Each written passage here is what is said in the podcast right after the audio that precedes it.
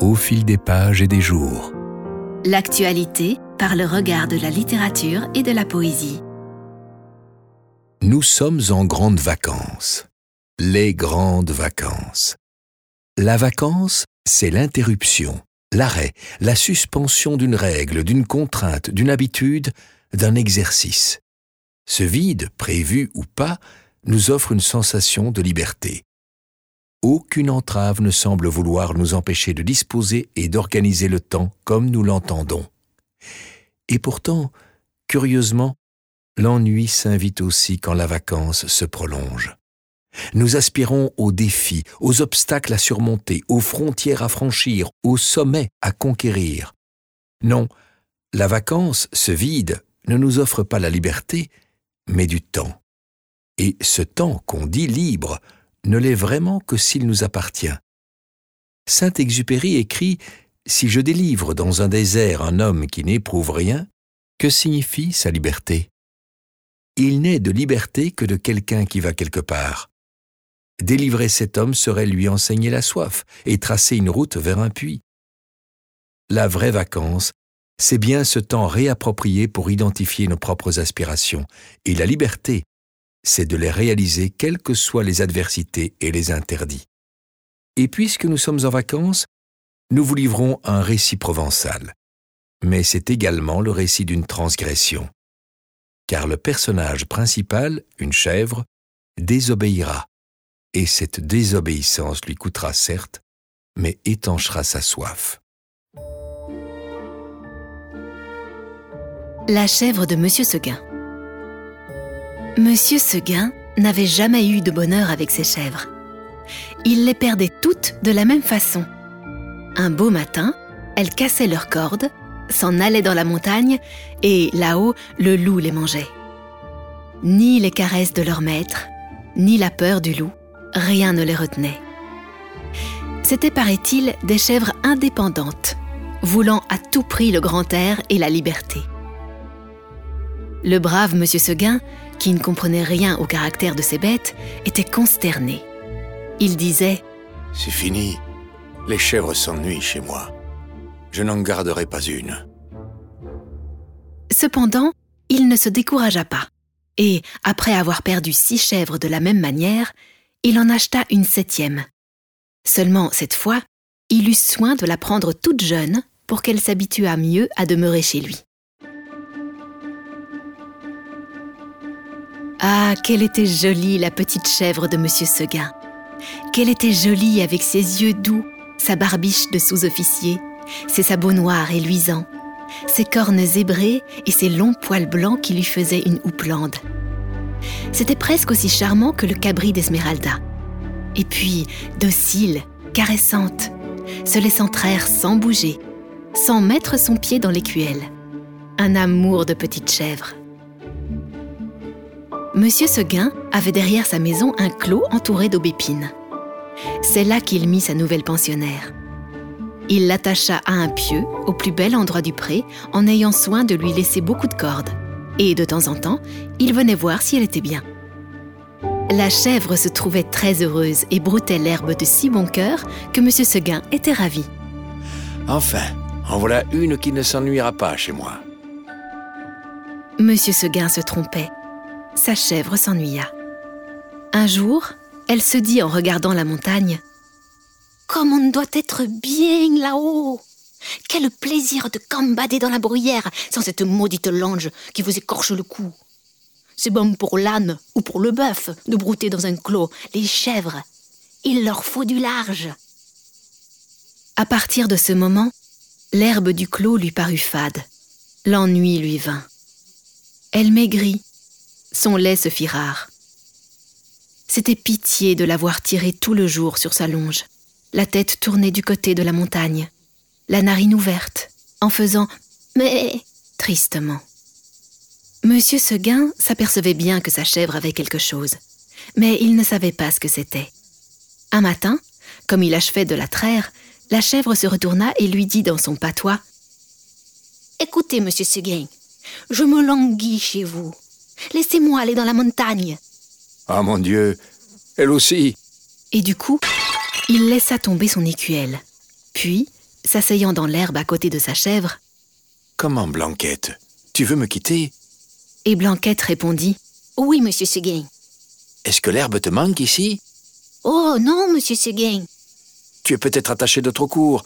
Veux-tu que j'allonge la corde? Ce n'est pas la peine, monsieur Seguin. Alors, qu'est-ce qu'il te faut? Qu'est-ce que tu veux Je veux aller dans la montagne, monsieur Seguin. Mais, malheureuse, tu ne sais pas qu'il y a le loup dans la montagne Que feras-tu quand il viendra Je lui donnerai des coups de corne, monsieur Seguin. Ah, le loup se moque bien de tes cornes. Il m'a mangé des biques autrement cornées que toi. Tu sais bien, la pauvre vieille Renaude qui était ici l'an dernier, une maîtresse chèvre, forte et méchante comme un bouc, elle s'est battue avec le loup toute la nuit. Puis, le matin, le loup l'a mangée. Pauvre Renaude. Ça ne fait rien, monsieur Seguin. Laissez-moi aller dans la montagne. Bonté divine, mais qu'est-ce qu'on leur fait donc à mes chèvres? Encore une que le loup va me manger? Eh bien non, je te sauverai malgré toi, coquine. Et de peur que tu ne rompes ta corde, je vais t'enfermer dans l'étable et tu y resteras toujours. Là-dessus, Monsieur Seguin emporta la chèvre dans une étable toute noire, dont il ferma la porte à double tour. Malheureusement, il avait oublié la fenêtre, et à peine eut-il le dos tourné que la petite s'en alla. Quand la chèvre blanche arriva dans la montagne, ce fut un ravissement général. Jamais les vieux sapins n'avaient vu rien d'aussi joli. On la reçut comme une petite reine. Les châtaigniers se baissaient jusqu'à terre pour la caresser du bout de leurs branches. Les genêts d'or s'ouvraient sur son passage et sentaient bon tant qu'ils pouvaient. Toute la montagne lui fit fête. Notre chèvre était si heureuse. Plus de cordes, plus de pieux, rien qui l'empêcha de gambader, de brouter à sa guise. C'est là qu'il y en avait de l'herbe, jusque par-dessus les cornes. Et quelle herbe Savoureuse, fine, dentelée, faite de mille plantes. C'était bien autre chose que le gazon du clos. Et les fleurs donc De grandes campanules bleues, des digitales de pourpre à long calice, toute une forêt de fleurs sauvages débordant de sucs capiteux. La chèvre blanche, à moitié saoule, se vautrait là-dedans les jambes en l'air et roulait le long des talus, pêle-mêle avec les feuilles tombées et les châtaignes. Puis, tout à coup, elle se redressait d'un bond sur ses pattes. Hop La voilà partie, la tête en avant, à travers le maquis les buissières. Tantôt sur un pic, tantôt au fond d'un ravin, là-haut, en bas, partout. On aurait dit qu'il y avait dix chèvres de Monsieur Seguin dans la montagne. C'est qu'elle n'avait peur de rien, la blanquette. Elle franchissait d'un saut de grands torrents qui l'éclaboussaient au passage de poussière humide et d'écume. Alors, toute ruisselante, elle allait s'étendre sur quelques roches plates et se faisait sécher par le soleil. Une fois, s'avançant au bord d'un plateau, une fleur de cytise aux dents, elle aperçut en bas, tout en bas dans la plaine, la maison de Monsieur Seguin avec le clos derrière. Cela la fit rire aux larmes. Que c'est petit Comment ai-je pu tenir là-dedans? Pauvrette, de se voir si haut perché, elle se croyait au moins aussi grande que le monde. En somme, ce fut une bonne journée pour la chèvre de Monsieur Seguin. Vers le milieu du jour, en courant de droite et de gauche, elle tomba sur une troupe de chamois en train de croquer une lambrusque à belles dents. Notre petite coureuse en robe blanche fit sensation. On lui donna la meilleure place à la lambrusque, et tous ces messieurs furent très galants. Il paraît même qu'un jeune chamois à pelage noir eut la bonne fortune de plaire à Blanquette. Les deux amoureux s'égarèrent parmi le bois une heure ou deux. Tout à coup, le vent fraîchit. La montagne devint violette. C'était le soir. Déjà? Et elle s'arrêta, fort étonnée. En bas, les champs étaient noyés de brume. Le clos de M. Seguin disparaissait dans le brouillard, et de la maisonnette on ne voyait plus que le toit avec un peu de fumée. Elle écouta les clochettes d'un troupeau qu'on ramenait, et se sentit l'âme toute triste. Un gerfaut qui rentrait la frôla de ses ailes en passant. Elle tressaillit. Puis ce fut un hurlement dans la montagne. Elle pensa au loup. De tout le jour, la folle n'y avait pas pensé. Au même moment, une trompe sonna bien loin dans la vallée. C'était ce bon monsieur Seguin qui tentait un dernier effort. Reviens, reviens criait la trompe. Blanquette eut envie de revenir. Mais en se rappelant le pieu, la corde, la haie du clos, elle pensa que maintenant elle ne pouvait plus se faire assez de vie, et qu'il valait mieux rester. La trompe ne sonnait plus. La chèvre entendit derrière elle un bruit de feuilles. Elle se retourna et vit dans l'ombre deux oreilles courtes, toutes droites, avec deux yeux qui reluisaient. C'était le loup. Énorme, immobile, assis sur son train de derrière, il était là regardant la petite chèvre blanche et la dégustant par avance. Comme il savait bien qu'il la mangerait, le loup ne se pressait pas. Seulement, quand elle se retourna, il se mit à rire méchamment. la petite chèvre de Monsieur Seguin. Et il passa sa grosse langue rouge sur ses babines d'amadou. Blanquette se sentit perdue. un moment, en se rappelant l'histoire de la vieille Renaude, qui s'était battue toute la nuit pour être mangée le matin, elle se dit qu'il vaudrait peut-être mieux se laisser manger tout de suite. Puis, s'étant ravisée, elle tomba en garde, la tête basse et la corne en avant, comme une brave chèvre de Monsieur Seguin qu'elle était.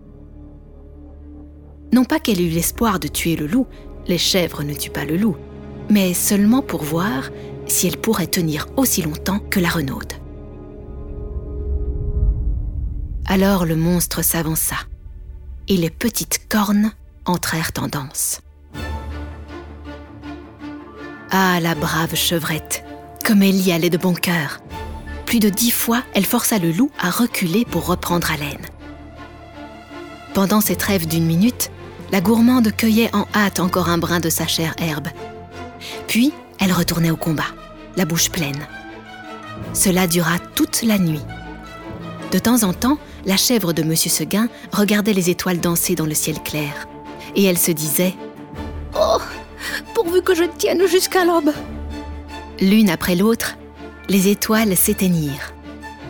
Blanquette redoubla de coups de corne, le loup de coups de dents.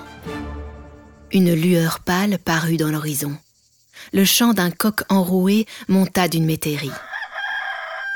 Enfin dit la pauvre bête, qui n'attendait plus que le jour pour mourir.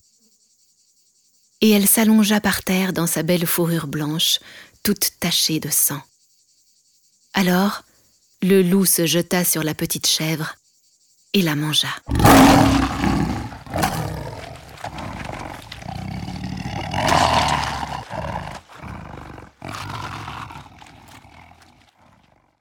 Au fil des pages et des jours. Proposé par Amusea et le studio Cobra. Et réalisé par Joséphine de Renesse, Bruno Joris et Christophe Cosman.